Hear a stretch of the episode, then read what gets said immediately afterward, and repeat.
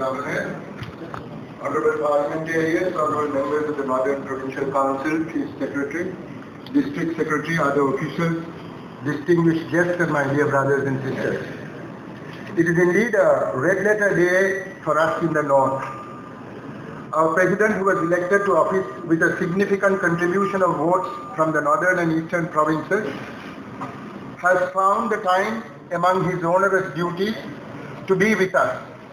We welcome you, sir, and wish you the very best in your current distinguished office.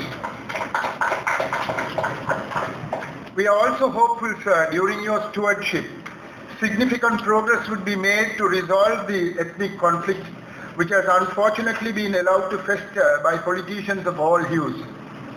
Your Excellency hails from Polonnaruwa, an area where Buddhistic places of worship abound. My early childhood was spent in the surroundings of the Mahabodhi, the temple of the sacred Bodhi in Anuradhapura.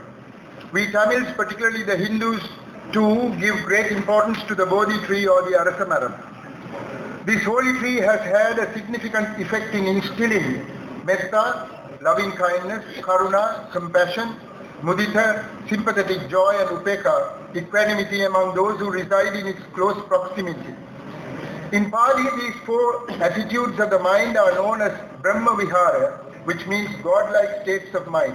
Such attitudes simply mean freedom from hate. It is the urgency of the hour today that we need to banish hatred from our mind. So let me tell you a secret as a humble student of all religions.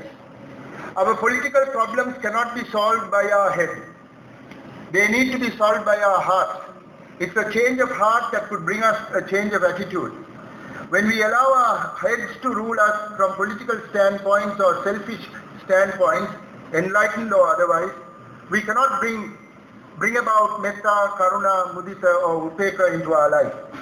Being born in an area where from ancient times the higher states of mind and attitudes among the Buddhist clergy and Buddhist public have been prevalent, you are ideally suited to usher in a new way of life, a new humane understanding among the denizens of this country.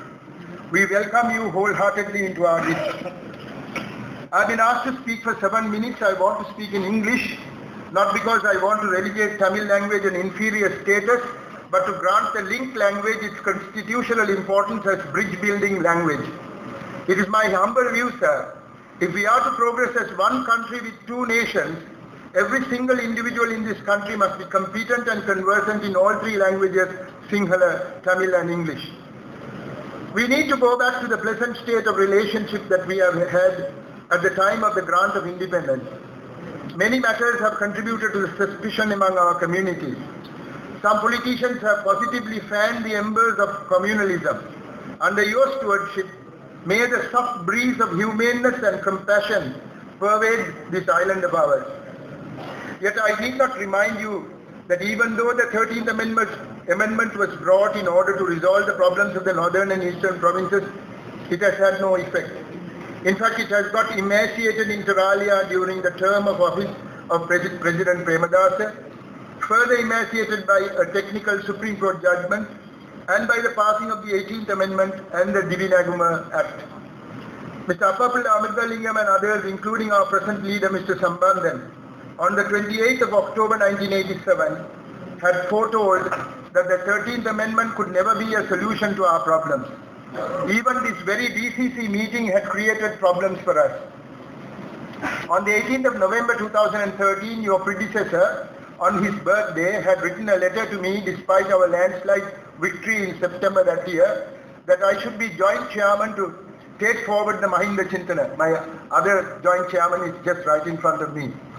It was that Chintanaya that had been rejected by our people. The thinking hitherto has been that the central government does what it wants and the provincial council must cooperate with the efforts of the central government. Devolution means the periphery being allowed to decide what it wants to do, ably supported by the central. This aspect of the administrative process might be taken into consideration and proper devolution of powers might be enacted soon. It must be remembered that we are different in the north and east. We are a war-affected region. Our problems are different, serious and need adequate handling. I have yesterday impressed upon the resident coordinator of the U- United Nations in the presence of the Under Secretary General, Mr. Feltman, that a needs-based multilateral assessment is a crying necessity for us to properly address our special problems. Nevertheless, many matters need the attention of your government in our part of the island on an ongoing basis. Some of them were referred to by our Chief Secretary. In the field of education, we have urgent cases of contract basis teachers, part-time teachers and volunteer teachers. There are 177 contract basis teachers and 87 part-time teachers who need to be conferred permanency as teachers. The volunteer teachers, 389 in number, need to be absorbed into Sri Lanka Teachers Service. Our education department has also asked for the filling of vacancies of over 100 in number in the SLEAS cadre. In the health sector, there are shortages of consultants in major hospitals. At page 5, the Chief Secretary referred to them. Only 55 are now serving out of a cadre of 119 in the northern province. There is dire need for medical administrators in the province. There is an urgent need to fill at least 100 vacancies out of 242 existing vacancies among medical officers needed. At least 150 nursing officers are, are urgently needed. There are many other requirements. As a former Minister of Health, Your Excellency might have come to know of our predicament earlier itself. Our Agriculture Minister has many problems of which the pollution caused to the groundwater sources in Chunnagam and adjoining areas are causing concern. Our fishermen's issues were brought to your notice recently by our Minister of Fisheries. I am told our ministers will forward their needs and requirements by writing to your office, sir, for your favorable consideration. Our Chief Secretary has, of course, already stated his piece. It was my desire to hand over in writing all their needs to you, sir, today, but have not succeeded in getting the relevant documents in time. As for my ministry, let me set out very briefly our needs and requirements. An urgent need of the hour in the field of land acquisition is to put a stop to the haphazard acquisition by the military and the police of lands belonging to the members of the general public. Lands already acquired without our permission or no consent must be handed back to the legitimate owners. I'm happy the Minister of uh, Resettlement is here. He would take all these matters into consideration, I'm sure. In Kokilai and Manalaru, the local occupants of lands have been forcibly evicted and persons from outside, outside our province have been allowed to take possession of their lands. We are also concerned about the so-called disappeared and those detainees who for years are in incarceration without any cases being filed against them. Many of the so-called disappeared are there in unofficial detention as opposed to those in official detention. It is high time they are identified and an amnesty be given. Vesak comes on the 3rd of May. May I suggest an amnesty for them on that holy day, sir? A scheme to arrange for the livelihood needs of the dependents of those who are in prisons and in detention needs to be formulated. It is but a humanitarian exercise. Many such unfortunate dependents come in numbers to us asking for relief. We are not financially provided for such exigencies. There are those affected physically and mentally by the war who need attention. The surreptitious and illegal removal of sand and stone without consideration for the adverse environmental effect they cause is a matter that needs immediate attention. Without proper permits, nor official papers, with political influence, much of our resources are being removed. There seems to be connivance and concurrence on the part of various official power bases. Farms and houses, estates and lands taken over by the armed forces and others need to be immediately released to their legitimate owners. For example, the Vavuniya Cooperative Training Institute needs to be released to the Northern Provincial Council by the central government.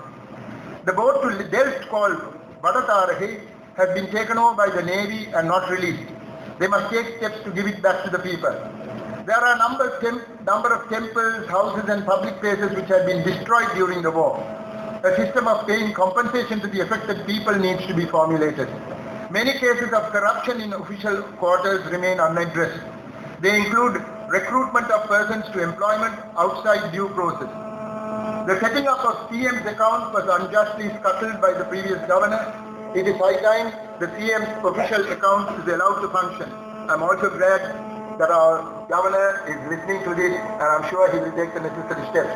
Such an account will no doubt come under the purview of the Auditor General. There are many other matters.